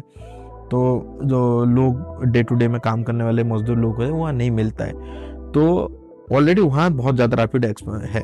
अभी प्राइम मिनिस्टर ड्रोन दीदी के स्कीम में तो ऑनरेबल प्राइम मिनिस्टर ने क्या बोला कि अभी डेढ़ लाख ड्रोन वो डिस्ट्रीब्यूट करेंगे। किसको डिस्ट्रीब्यूट करेंगे? देन वो डेढ़ लाख ड्रोन एसएसजी ग्रुप को डिस्ट्रीब्यूट करेंगे, जो सेल्फ हेल्प ग्रुप है रन बाई वुमेन्स जो रूरल वुमेन है, उनको डिस्ट्रीब्यूट करेंगे। तो ये इंटरेस्टिंग है। हम अपने ड्रोन जब बात करते हैं drone is actually breaking the type हम बात करते हैं कि जो मस्कुलिनिटी द पावर के बारे में, कि only the men will be the drone pilots ऐसा होके चलता है जो सब मेन डोमिनेटर सोसाइटी एनी है बट प्राइम मिनिस्टर का ये विजन था कि अगर गाँव में ड्रोन उड़ाया जाए, अगर खेडूत उसमें पार्टिसिपेट कर रहा है, अगर फार्मर उसमें पार्टिसिपेट कर रहा है तो क्यों ना हम वुमेन वर्कफोर्स को उसमें इन्वॉल्व किया जाए? और लोग आके रूरल सेक्टर से रूरल एक गाँव के एक महिला वो आके ड्रोन उड़ाए। क्योंकि ड्रोन तो उड़ाना ही हो गया। तो ड्रोन उड़ाए और उसमें फिर कंट्रीब्यूट करे एग्रीकल्चर इकोनॉमी को। इससे बढ़िया बात क्या हो सकता है? ये डेढ़ लाख ड्रोन तो फ्री है। फिर उसके बाद फिर गवर्नमेंट ने बाकी सारे फार्मर्स के लिए up to sixty percent seventy percent का सब्सिडी डिक्लेयर किया थ्रू मल्टीपल चैनल्स तो मतलब अगर ये चीज़ कम्प्लीटली इम्प्लीमेंट हुआ ये टाइम भी कम कर रहा है। ये बहुत ज़्यादा लाइक वेस्टेज भी कम कर रहा है। तो ये बेसिकली फार्मर्स का इनकम भी इनकम का मार्जिन भी बहुत ज़्यादा बढ़ा इनकम डबल करना है। इसको प्राइम मिनिस्टर ने एक विजन दिखा था कि अगर हमारे देश के जो फार्मर्स है, उनका इनकम कैसे डबल हो सकता है। इनकम डबल हमारे पास लैंड तो नहीं बढ़ सकता है। जो लैंड इज़ लिमिटेड तो इनकम डबल कैसे हो सकता है? Income will be doubled farmers का इनकम कैसे हो सकता है कि हम जब प्रोडक्टिविटी को बेटर करें? प्रोडक्टिविटी को बेटर करने के लिए ड्रोन एक अच्छा टूल है। कि ड्रोन से प्रिसाइज एग्रीकल्चर होगा उसमें अच्छा से फर्टिलाइज़र होगा तो गिव जाए बेटर प्रोडक्टिविटी मिलेगा। So to increase the productivity so drone is the best tool one of the tool not the only tool it's one of the tool. If we will increase the productivity then definitely the income will be doubled. तो यहाँ पे हम normal economics में पढ़ते हैं कि फा, farming में एक चीज़ एक टाइप का अनएम्प्लॉयमेंट होता है जहाँ पे वो एक जगह पे तीन लोग चाहिए काम करने के लिए लेकिन एक्स्ट्रा पाँच लोग हैं सिर्फ़ नाम के है वही काम को करने के लिए। तो यहाँ पे वो एक्स्ट्रा दो लोग भी चले जाते हैं और ये कम्प्लीटली एक्स्ट्रा हमें तो ऐसा लगता है कि दुनिया में हमारे देश में बेकारी है पर आप जब एग्रीकल्चर में जाओगे तो रूरल किन लिए ऑब्ज़र्व करोगे उसमें क्या है? स्किलफुल लोगों का बहुत कमी है। बिकॉज़ ऑफ़ दैट हम लोग ज़्यादा प्रोडक्टिविटी नहीं कर पाते। अभी पंजाब में आप जाओगे one of the best state for agriculture तो उसमें वो लोग साल में चार बार फ़सल उगाते हैं। अब उड़ीसा में आओगे, साल में एक बार उगाते हैं। There it five x better productivity than Orissa. तो उन्होंने ज़्यादा अच्छा कमाएँगे। तो क्यों कमा रहे हम जब उसको स्टडी किए बिकॉज़ ऑफ़ द स्किल उसने इतना अग्रेसिवली लाके उनको पता होता है कि क्या करना है। ये टाइम पे गेहूँ करना है, वो टाइम पे बाजरा करना है, वो टाइम पे वेजिटेबल करना है। हम साल में एक बार उगाते तो उड़ीसा अगर वेस्टर्न उड़ीसा देखे बहुत सारी जगह है जहाँ पे जनरली एग्रीकल्चर को हम बहुत इम्प्रूव कर सकते हैं। आपको क्या लगता है इतना कम क्यों है अभी तक? उड़ीसा देखो it's Orissa is backward state and हम लोग जो डेवलपिंग स्टेज में है it's because of the historical reason it not just कि हमने पाँच साल सात साल दस साल में ये सारे प्रॉब्लम हुआ है। Because of the historical reason 1936 में हमें इंडिपेंडेंट राज्य स्टेट मिला in terms of the language unique language but इसके बाद भी because of the historical problem because of the Britishers system अब देखो not just Odisha entire eastern belt यहाँ उड़ीसा झारखंड छत्तीसगढ़ बिहार सबका एक ही हालत है। बंगाल के किसी हिस्से में, कोलकाता छोटा बहुत मेजर सिटीज़ को छोड़ देने से, बाकी सारे हिस्सा सिमिलर है उड़ीसा से क्योंकि जो ब्रिटिशर का जो पॉलिसी था उन्होंने ईस्टर्न से लूटा और उसी पूरा एंटायर इकोनॉमी को हमारे बर्बाद किया। बहुत सारे कल्टीवेशन करवाते थे जब। बहुत सारे ज़बरदस्ती नॉट जस्ट कल्टीवेशन हमारे पूरे इंडस्ट्री को खत्म कर दिया और उनको उन्होंने सारे चीज़ को माइग्रेट करवा दिया वेस्टर्न साइड में। तो इसके वजह से सारे रिसोर्सेस हमारे पास है सारे माइंस हमारे पास है सारे एग्रीकल्चर के फर्टाइल लैंड हमारे पास है वाटर रिसोर्स के भरपूर मात्रा में। But because of historical bad decision policies हमारे लोग सफ़र हुए।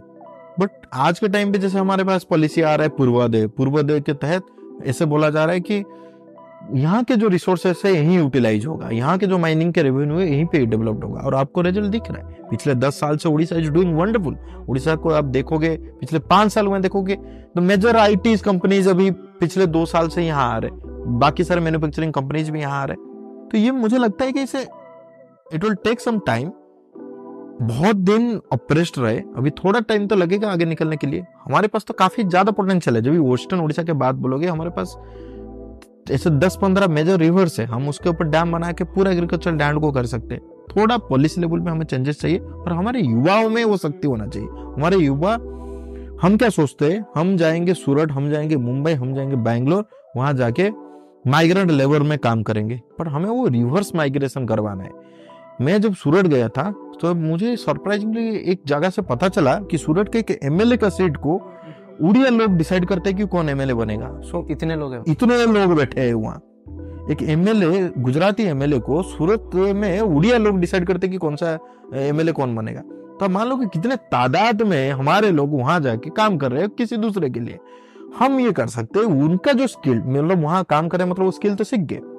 गुजरात में अगर Surat is about like textile hub वो टेक्सटाइल का हब है या फिर डायमंड पॉलिसिंग का हब है तो वो तो डायमंड एंड टेक्सटाइल का तो ध्यान ले लिए। तो उन्हीं लोगों को वापस लाते रिवर्स माइग्रेशन करवाते, यहाँ एक टेक्सटाइल का पार्क बनाते। तो ये तो हो सकता है। तो उड़िया लोग, अब देखोगे साउथ इंडिया में किसी भी जगह जाओगे, किसी भी top five five star hotel में, उसका कुक तो उड़िया मिलेगा ही मिलेगा। तो Orissa has been supplying the best of the best cook to the world for quite long time brain drain interstate brain drain interstate तो हमें वो रिवर्स प्रोसेस चालू करना है वहाँ से लेके यहाँ तो करना है। देखो हमारे पास अभी बहुत सारे यहाँ आप देखोगे भुवनेश्वर का इकोसिस्टम देखोगे पिछले दो साल में almost like all hotel majors are here ITC आ गया आपका विवानता ताज विवानता आ गए। अभी रेडिसन भी आ रहा है नो तो हो रहा है डेवलपमेंट हो रहा है गवर्नमेंट लेवल में पॉलिसी चेंजेस हो रहा है बट युवाओं को भी थोड़ा उसमें स्टेप्स लेना है। गवर्नमेंट क्या कर सकता है ना पॉलिसी बना सकता है, पर हमारे युवाओं को वो स्टेप लेना है। जैसे हमने अभी स्टार्टअप चालू किया तो हमने किसी ने बोला कि तुम यहाँ कोई अपॉर्चुनिटी है, तुम बाहर जाओ, तुम वहाँ करो। हम बाहर गए, पर वापस आके यहीं पे फिर से चालू किए। आज के टाइम पे आईजी ड्रोन में तीन सौ लोग काम करते हैं तो हमारे पास पाँच रीजनल ऑफ़िस है। But surprisingly out of the 300 people 90 percent of them are Odias हम ये मानते हैं कि उड़ीसा में उड़िया लोगों के पास वो कैपेबिलिटी है, क्योंकि मैं भी एक उड़िया हूँ और मैं भी बनाता हूँ तो मैं ऐसा लगता है कि मेरे सारे साढ़े चार सौ करोड़ लोगों के पास वो कैपेबिलिटी है और हमारे युवाओं के पास है। आज अपॉर्चुनिटी नहीं मिला है। एक दिन ना दिन मिलेगा ही मिलेगा और हमारे युवा फाइट मार रहे वो तो परिवर्तन आपको दिख रहा है। आज हंड्रेड क्यूब के तहत हम बात करें कि सौ करोड़ के, सौ उड़िया स्टार्टअप जब उड़ीसा को ट्वेंटी थर्टी सिक्स में जब उड़ीसा को सौ साल पूरा होगा तब बनाएँगे। This is a very ambitious dream हम कभी बात नहीं करते थे कि हम धंधा बनाएँगे। हम ऐसा सोचते थे कि हमारे पेट में भूख मर जाए। और हमने पिछले 20 साल का लड़ाई, उसमें लड़े कि हमारे पेट में कभी दाना आ जाए। हम उस स्टेज में थे जो 90s के बाद था। एवरेज उड़िया फैमिली में खाने के लिए खाना नहीं था सामान। आज के टाइम में हमारे पास भूखमारी नहीं है। हम हम आज लड़ाई लड़ रहे, अपने इंटेलेक्चुअल कैपेबिलिटी को यूज़ करके दुनिया के सामने कैसे हम अपना इक्वालिटी को प्रूव करें। और हो रहा है। तो so, यहाँ पे भी ना मतलब बहुत ज़्यादा तो टेक के बारे में बात बात कर चुके हैं तो थोड़ा सेलिंग के बारे में बात करते हैं। बहुत जगह जाके आपने अपने ड्रोन्स को सेल किया एंड ऑल ऐसा तो नहीं था कि सिर्फ़ आप ही ड्रोन बनाते थे दूसरे कंपनीज़ भी बनाते थे। ऐसा क्या था वो सेलिंग टेक्निक में जिसने आपको बहुत ज़्यादा हेल्प किया सारे ड्रोन सेल करने में? क्योंकि बहुत लोग हैं जो प्रोडक्ट्स बना रहे होंगे एंड एवरीथिंग विथ टेक्नोलॉजी वगैरह। उनको शायद पता नहीं होगा कि कैसे सेल करना है वो कम्प्लीटली साइंटिफिक बैकग्राउंड से होंगे तो देखो, मैं तो आज धंधा वाला आदमी हूँ। मेरे मेरे को दो चीज़ अभी आज के टाइम पे एक्साइट करता है, वो होता है ड्रोन एंड धंधा। तो ड्रोन तो धंधे में क्या होता है ना, धंधा का एक ही असूल होता है। तुम एक जगह से पैसा सामान उठाओ और उसमें मुनाफा जोड़ो और सामने बेचो। और बेचने से तुम्हें प्रॉफिट नहीं मिल रहा है और बेच नहीं पा रहे हो तो बिल्कुल वो धंधा ही नहीं है। तुम उसमें फिर रिसर्च डेवलपमेंट कर रहे हो। वो तुम्हारी यूनिवर्सिटी प्रोजेक्ट के लिए ठीक है। जब तक तुम बेचना कैसे है और बेचना चालू नहीं किया तब तक वो धंधा नहीं है। एंड हमारे स्टार्टअप में ऐसे हम लोग ऐसे मान के चलते कि we'll first build a product then we'll sell पर मैं बिल्कुल ऐसा नहीं मानता हूँ। मैं मानता हूँ ऐसा कि पहले बेचो फिर बनाओ। मतलब पहले देखना है कि स्केलेबल है या नहीं उसके बाद बना पहले बेचो। You talk to your customer first भाई मैं जो बना रहा हूँ आज मैं बोलूँगा कि मैं रेडबुल को ओपन करने के लिए एक ऑटोमेटिक ओपनिंग मशीन बनाऊँगा, एक ओपनर बनाऊँगा, जो सर्वर लगाऊँगा आर्डिनो लगाऊँगा, फलाना लगाऊँगा डिंका लगाऊँगा। मैं उसका प्राइसिंग रखा दो हज़ार रुपया। और उसको काफ़ी मेहनत किया, पाँच इंजीनियर हायर किए, दोस्त हायर किए, रात दिन कोडिंग किए, फिर वो रेड बुल को ओपन करने के लिए मशीन बनाए। फिर जाके लोगों को पूछा, एक स्पोर्ट्स कॉम्प्लेक्स में जाके पूछा, आप खरीदोगे इसको? उसने बोला, दोस्त रेडबुल तो मेरे को सौ रुपया में मिलता है, डेढ़ सौ में मिलता है, दो हज़ार का मशीन क्यों खरीदो? And this is what your approach should be अगर तुम्हें प्रोडक्ट को जो एंड कंज्यूमर जो उसको कंज्यूम करने वाला है, उसके पास जाके उसके बात सुनो, ना कि तुम अपने ख्याली दुनिया में उसका फिर पुलाव पुकारते रहो। हम क्या बोलते हैं कि आज टेक्नो टेक्नोक्रेट हमें ये लगता है कि हमारा प्रोडक्ट अच्छा होना चाहिए। हम कभी भी नहीं सोचते कि प्रोडक्ट जो यूज़ करने वाले, उसका क्या? देखो, बिकना क्यों होता है? हम क्यों बेच पाए? हमने आदित्य बिला के एक प्रॉब्लम था पेन पॉइंट था, हम उसको समझे कि भाई उसका कोल्ड स्टॉक का प्रॉब्लम हमें सॉल्व करना था। हमने ऐसा कभी नहीं बोला कि हमारा प्रॉब्लम हम ये सॉल्यूशन कर सकते हैं आप इसको लोगे क्या? हमने बोला, आपके पास अब इसका क्या प्रॉब्लम है? तो हमेशा अपने कस्टमर को सुनो। कस्टमर बोलता है कि मुझे ये चाहिए तो उसी हिसाब से यू डिज़ाइन और अलाइन योर प्रोडक्ट एंड अपने प्रोटोटाइप से प्यार मत करो। मैंने इतना मेहनत करके इसको कोडिंग किया और मैं कैसे भूल हो सकता हूँ? नहीं, ऐसा नहीं है। एंड ये तो आईजूडोन मेरा है। मैंने ऐसे पचास सौ प्रोजेक्ट बनाए जिसमें मैं फेल हुआ हूँ। और मुझे बिल्कुल प्रॉब्लम नहीं है, मुझे बिल्कुल एक परसेंट भी मुझे आज में खराब नहीं लगता है कि मैं उसमें फेलुअर हूँ। तुम जितना जल्दी फेलियर होगे, जितना जल्दी अपने कस्टमर को पूछोगे और जितना जल्दी बेचने के लिए ट्राई करोगे और उसने मना किया कि नहीं कर दूँगा, उतना जल्दी तुम सही ट्रैक में आ जाओगे। तो तुम्हें पता चलेगा, नहीं नहीं, मुझे रेडबुल का 2000 का मशीन नहीं बनाना है, बीस रुपए का मशीन बनाना है, ताकि हर कोई उस मशीन को खरीदेगा। तो बात है। और ना मतलब इंटायर इस सेलिंग के बारे में बात कर चुके हैं। जनरली हमको पता होता है कि जब एक नॉर्मल बंदा आईटी में जाता है इंटरव्यू वगैरह के टाइम पे, पता होता है कि डी करना है वेब डेव करना है, वगैरह वगैरह। पर अगर कोई दूसरे इंडस्ट्री में जाना है डीप टेक या कोई भी उस जैसे इंडस्ट्री में मैन्युफैक्चरिंग है वगैरह तो वहाँ पे पता नहीं होता है कि इंटरव्यू में क्या पूछेंगे। जनरली देखते क्या है वहाँ पे। तो आप like you have recruited so many people here तो आप देखते क्या? मैं ये चीज़ हर ऑन्टरप्रनर से पूछता हूँ कि क्या देखते हैं आप बच्चों में? और सीजीपीए क्या मैटर करता है क्या? बे सी तो मैं देखता भी नहीं हूँ पूछता भी नहीं हूँ कि सीजीपीए क्या होता है। ऐसे बेसिकली मैं डिग्री भी नहीं देखता हूँ। तो कि मैं ग्रेजुएट हायर कर रहा हूँ पोस्ट ग्रेजुएट हायर कर रहा हूँ एम हायर कर रहा हूँ, मैं वो चीज़ भी नहीं देखता हूँ। मैं सिंपल एक चीज़ देखता हूँ। अगर वो फ्रेशर है, चलो एक्सपीरियंस बंदा है तो मैं उसको दो चार क्वेश्चन पूछता हूँ। तो फ्रेशर है, और मैं I prefer to hire freshers मैंने कभी जॉब नहीं किया। मैंने तो डायरेक्ट अपना धंधा चालू किया और मुझे लगता है कि फ्रेशर जो होते हैं, उनको तुम मोल्ड करना काफ़ी ईजी होता है। Since we are working in a different very different very innovative technology तो हमें यह लगता है कि जो न्यू बच्चे हैं, उनको थोड़ा मोल्ड करना ईजी होगा। तो मैं उनसे एक ही चीज़ दिखता हूँ कि भाई, उसमें बंदे में फाइट मारने की ताकत है कि नहीं। मैं कुछ नहीं देखता हूँ। Only if you will get a problem statement उसने किस एक्सटेंट तक जाके उसको सोल्यूशन लाएगा? ये is not just for my R and D team it's for all across my team आज के आज के टाइम में मेरे पास दस डिपार्टमेंट है। हर डिपार्टमेंट में यही देखता हूँ कि क्या फाइट मारेगा। मैं फॉर एग्ज़ाम्पल आपको बता देता हूँ। For example we got a problem statement कि हमें 50 के जी के पेलोड 50 के जी के भार उठा के ड्रोन में एक जगह से दो जगह को जाना है। पचास के जी का ड्रोन तो हमने कभी नहीं बनाया।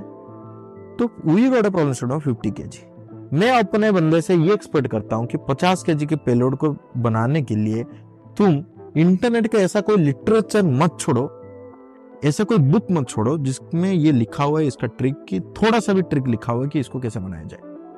अपने फाइट खुद लड़ो। हम जब रॉकेट बनाए थे तो मुझे कोई नहीं हेल्प किया था।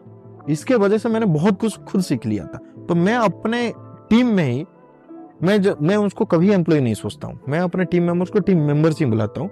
और हर मेंबर को मैं ये मानता हूँ, तुम एक एंटरप्रेनर हो और तुम एक लीडर हो। तो मैं वो एंटरप्रेनरशिप और वो परसिवरेंस उसके अंदर मैं ढूंढता हूँ। Is not just for the tech मेरे अब फॉर एग्ज़ाम्पल मेरे एचआर के बंदे को देख लो। मैं अपने एचआर को बोलता हूँ कि आपको अगर पता नहीं है कि ऐसे हाई एंड टैलेंट को कैसे रिक्रूट किया जाता है, कैसे आपको ई e बनाना होता है पीए बनाता है, ये बनाना होता है फ्रेशर हो, आप फाइट मारो। आप एक बार यूट्यूब में जाके देखो। मैं कोई भी मेरे पास प्रॉब्लम लेके आता है, मेरा एडमिन प्रॉब्लम लेके आता है, आज एक मेरा एडमिन प्रॉब्लम लेके आए थे, सर ये टेबल का कॉस्टिंग ज़्यादा हो रहा है, वो टेबल कॉस्टिंग टेबल का उतना हो। मैंने बोला, कितने वेबसाइट में तुमने सर्च किया? कितने बार यूट्यूब में देखा? मेरे पास आने से पहले मैंने एक स्टैंडर्ड गोल्डन रूल सेट किया कि भाई, तुम पहले इंटरनेट ही तुम्हारा गुरु है। जैसे मैं ऑडियंस को ये बोलना चाहता हूँ, ऐसे आपको लगता है, जैसे आपने ही बताया कि हज़ार बच्चे में से ऐसे एक ही बच्चा होगा जो ये काम कर पाएगा। मुझे बिल्कुल ऐसा नहीं लगता है। मैं ये मानता हूँ, हर बच्चा इज़ ए ब्लेस्ड बच्चा। Every child is a blessed child. सबके पास वो कैपेबिलिटी होता है। मेरे पास कुछ कैपेबिलिटी है, आपके पास पॉडकास्ट बनाने का कैपेबिलिटी है, उनके पास कैमरा ऑपरेट करने का कैपेबिलिटी है। तो किसी ना किसी के पास किसी ना किसी कैपेबिलिटी है। कैपेबिलिटी के ऊपर कोई क्वेश्चन नहीं भगवान ने सबको समान बनाया। अगर इनोवेशन की बात आता है तो मुझे लगता है we can also be every one can be an innovator कैसे? इज़ तो उसमें क्या होता है बेसिकली तो लोग पूछते कि क्या होता है? तो फ़र्स्ट है जो इंटरेस्ट मेरा खुद का इंटरेस्ट होना ही चाहिए। मैं उसमें कोई कॉम्प्रोमाइज नहीं कर सकता एक बार इंटरेस्ट आ जाए। Second I stand for internet internet मतलब इंफॉर्मेशन नॉलेज मेरा इंटरेस्ट होना चाहिए और मुझे इंटरनेट चलाना आना चाहिए इंफॉर्मेशन गैदर करना आना चाहिए। And it will result innovation मुझे ये मानना पूरा मैं बिल्कुल सौ टका मानता हूँ कि मेरे पास इंटरेस्ट है एंड एक्सेस टू इंटरनेट है। I can do any wonders फ़र्क नहीं पड़ता मैं कौन सा डिग्री कौन सा ईयर कौन सा ये, कौन सा बैकग्राउंड से आता हूँ। आप देखो इंटरनेट सेंसेशन बन रहे। विथ रेस्पेक्ट जब टिकटॉक एक जमाने पे हुआ करता था। आज के टाइम आप लोग सब इंटरनेट इन्फ्लुएंसर बनने के लिए, हम लोग हर कोई रील्स बनाने के लिए ट्राई कर रहे हैं। एक TikTok is, reels is a copy cat of TikTok. It's original form is the TikTok. जब टिकटॉक में कुछ इन्फ्लुएंसर्स पिछड़े वर्ग के लोग आके इन्फ्लुएंस वीडियो बनाए तो हमने पूरा दुनिया अपर सोसाइटी पोस्ट सोसाइटी उनका मज़ाक उड़ाया। बोले, है, देखो, छपरी लोग आके ये सब किए। But if will see their growth journey their career journey they owns a few crores today and उनका हर एक मिलियन का यील्ड कितना है? फ्यू करोड्स मैं शायद गलत बोल एक एक इंस्टाग्राम रील का कॉस्ट सो सरप्राइज़ कि इंस्टाग्राम रील्स का कॉस्ट भी पाँच लाख, दस लाख रुपया हो सकता है। एंड एंड पीपल जिन्होंने पूरा दुनिया उनके ऊपर हंसा बट देखो चार साल में पूरा इंटायर पैराडिम शिफ्ट आया और उनका पूरा करियर सब पे चेंज हो गया। तो मुझे ये लगता है कि हम जिसके ऊपर लगता है कि ये नहीं कर पाएगा, वो नहीं कर पाएगा, उन्हें फिर हम उस पर हँसते हैं, पर एक्चुअली होता नहीं है। हर बच्चे के पास वो कैपेबिलिटी होता है कि चेंज रिवोल्यूशन लाने के लिए। और टेक्नोलॉजी उसके लिए to democratize everything technology is the biggest open क्योंकि आप देखोगे पिछले सौ साल में ऐसा कुछ नहीं हुआ था। पिछले दस साल में ये सारा चीज़ हुआ। हाँ। और आने वाले दस महीना में ये होने वाला है। और technology is revolving so fast evolving so fast इतने जल्दी अगर टेक्नोलॉजी चेंज हो रहा है कि लोगों को अपॉर्चुनिटी मिल रहा है। जैसे आज हम बात कर रहे हैं और हमारा मैसेज पूरा दुनिया को जाएगा। ये चीज़ पहले नहीं हुआ था। हमने जब रॉकेट बनाया था चलो मेरे पास अगर फेसबुक नहीं होता तो वो टाइम पे। Possible hmm. था क्या रॉकेट बनाना? नहीं कर पाते। कनेक्ट ही नहीं कर पाता किसी से सीख ही नहीं पाता था किसी से। तो इंटरनेट के वजह से तो मैंने सीखा फेसबुक के वजह से तो किसी के पास पहुँचा। हम बोलते फेसबुक के नेगेटिव साइड हमारे पेरेंट्स बोलते फेसबुक चल फेसबुक चला रहे हो तो खराब है इंस्टाग्राम चला रहे हो तो खराब है। अरे भाई उसी से भी तो लोग अपना रोजी रोटी कमा रहे और बहुत बड़े स्केल पे कमा रहे मुझे लगता है हर चीज़ का पॉजिटिव एंड नेगेटिव साइड है। तुम्हें वो मोरल ज्ञान होना चाहिए कि पॉजिटिव को मैं पिक करूँ और उसको आगे लेके चलो। तो sir end of the podcast को आ चुके हैं। लास्ट में चाहूँगा आप एक प्रेडिक्शन कर दो for the Odias and Odia people for the next ten years 2036 तक। अब 2036 तक को हमारे ऑनरेबल मिनिस्टर ने बता दिया कि हमें 100 करोड़ के 100 स्टार्टअप चाहिए और जब उड़ीसा को 100 साल पूरा होगा। मैं मुझे ये मानना है 100 साल जो 100 करोड़ के कंपनी सर बोल रहे हैं ये whatever the minister has an vision मुझे लगता है कि साढ़े चार करोड़ उड़िया लोगों का भी वही विजन होना चाहिए। बहुत हुआ हमारे माइग्रेंट लेबर का स्टाटस हम आज अगर गुजरात रहेंगे हम अगर सूरत जाएँगे, वहाँ से इन्वेस्टमेंट ला के यहाँ धंधा बनाएँगे, यहाँ फैक्ट्री बनाएँगे। यहाँ आप जाजपुर में देखोगे, Jajpur is the steel capital of the world हमारे पास Orissa is the steel capital Japan से आके यहाँ लोग जाजपुर में फैक्ट्री डालते उड़ीसा में फैक्ट्री डालते मुझे ये मानना है, अगले दस साल में मैं ये इन्विजन करता हूँ, हमारे उड़िया यूथ आगे चल के जाके जापान में फैक्ट्री डालेंगे और हमारे एम्प्लॉयमेंट अपॉर्चुनिटी बनेंगे। सौ नंबर सौ करोड़ के सौ company will be very small number अगर साढ़े चार करोड़ उड़िया लोग उसी विजन में काम करेंगे कि हम नौकरी क्रिएट करेंगे। आज एक मैं नंबर देख रहा था कि तमिलनाडु, कर्नाटका में रफली forty forty thirty five forty thousand companies है और उड़ीसा में registered companies are three thousand only three thousand वहाँ फोर्टी थाउज़ेंड उसी स्केल पे हमें आगे सोचना है तब जाके हम बैंगलोर बन सकते हैं तब जाके हम चेन्नई बन सकते। हैं और पूरा उड़ीसा में उतना कैपेबिलिटी है और उतना रिसोर्स ऐसा है और उड़िया यूथ के ऊपर मुझे हंड्रेड परसेंट भरोसा है। जय जगन्नाथ। जय जगन्नाथ। Thank you